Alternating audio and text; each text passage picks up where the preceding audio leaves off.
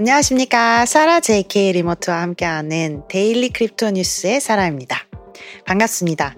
Daily Crypto 뉴스는 비트코인, 이더리움, 전 세계 암호화폐 블록체인 업계 소식을 매일 전해드리고 있습니다. 10월 4일 시작합니다.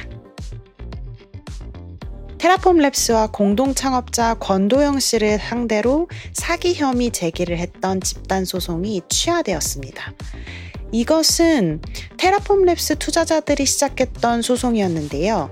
공고문에는 사실 별 다른 내용 없이 어, 사건을 취한 이유도 명시적으로 적혀 있지 않았습니다. 캘리포니아주에서 원고 측을 대변하는 법무팀의 닉 패터슨 씨는 지난 2022년 6월 테라폼 랩스의 파산에 따라서 투자자들의 손실을 대변하기 위한 계획으로 소송을 제기했습니다.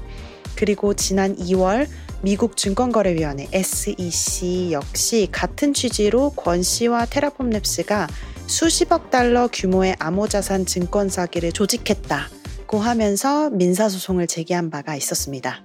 더 자세한 내용은 이후 소식을 통해서 알아봐야겠지만 일단 소송을 취하하겠다고 하니까 조금 이상한 소식이긴 하네요. 한 소송은 취하가 되고 세계 저편에서는 또 한 소송이 제기되었습니다. 바로 바이낸스에 대한 소송인데요.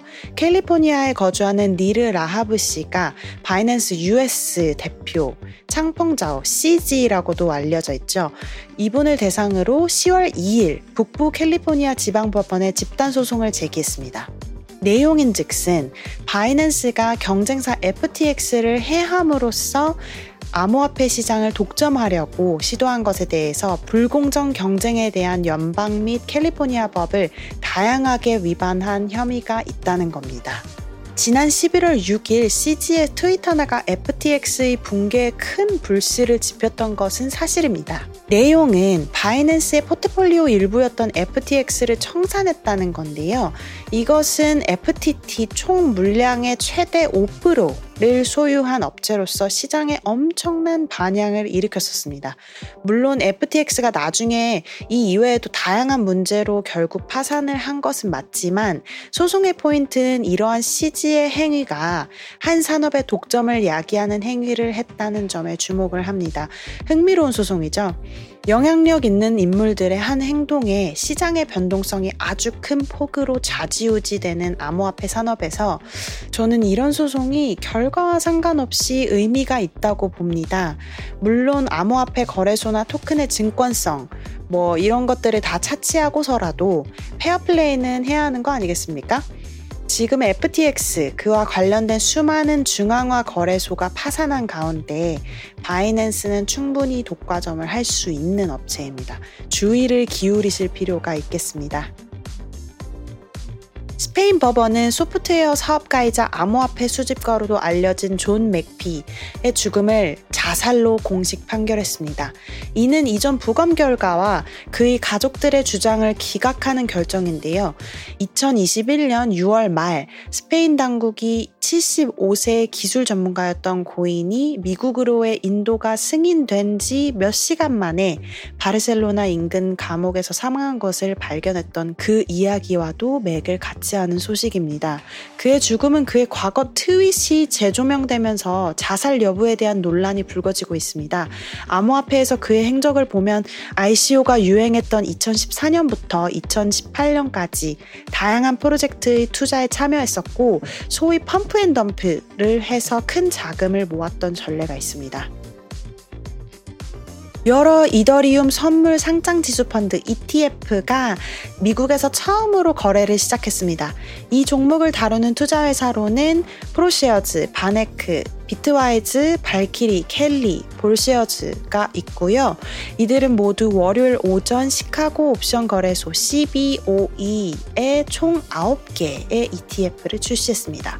하지만 미국 동부 시간 오전 11시 25분 기준으로 실제 거래량을 보니까 2021년에 출시된 ProShares Bitcoin Strategy ETF보다 훨씬 적은 총 200만 달러 이하 선에서 그치고 있네요.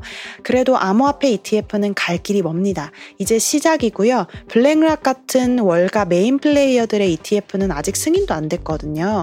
일단 암호화폐 투자를 기다려왔던 기관 투자자들 같은 경우 현재로서는 선물 종목으로 투자를 하시거나 개별 자산을 투자하시는 수밖에 없겠네요. 약세장에서는 이런 소식이 아무리 터져도 모멘텀이 없으니까 크게 변동은 없을 겁니다.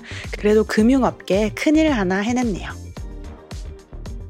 암호화폐 거래소 FTX의 전 대표 샘 뱅크만 프리드가 도널드 트럼프에게 지난 2024년 미국 45대 대통령의 대출말을 만료하기 위해 50억 달러를 제안한 것으로 뒤늦게 알려졌습니다. 아니 왜 이렇게 샘 뱅크만 프리드를 미화하는 기사가 많이 나오는지 모르겠는데 정말 그러면 안 됩니다. 다들 정신 차려야 합니다.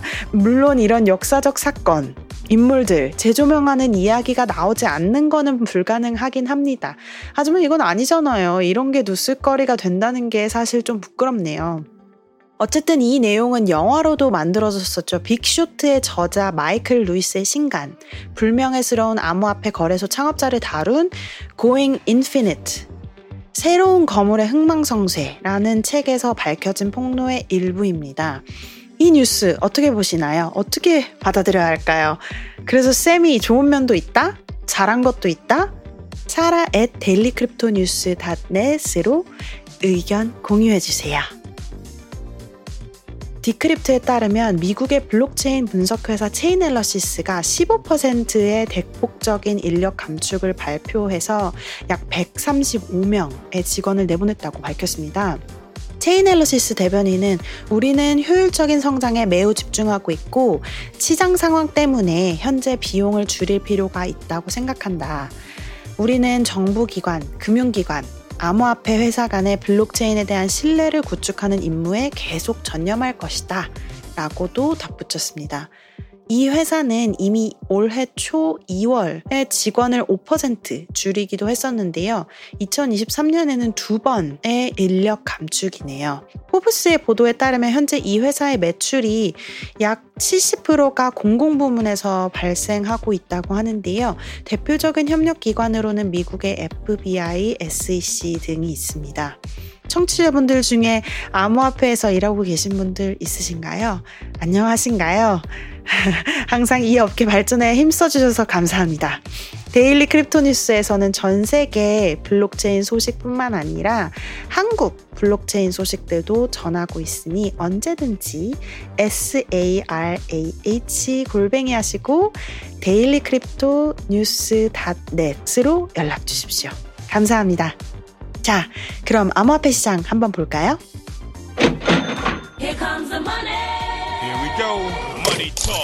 공포와 탐욕 지수를 보면 44로 아직 중간 정도를 향해 있습니다.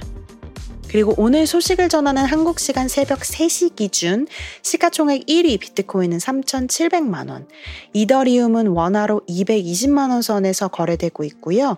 이어서 3위 테더, 4위 BNB, 5위 XRP 그대로 유지하고 있습니다. 7위 솔라나는 32,000원, 8위 카다노가 356원에서 거래되고 있습니다. 이 정보는 코인마켓캡에서 발췌했음을 밝힙니다. 오늘 10월 4일 데일리 크립토 뉴스 소식은 여기까지 전해드리고요. 내일 다시 뵙겠습니다. 감사합니다.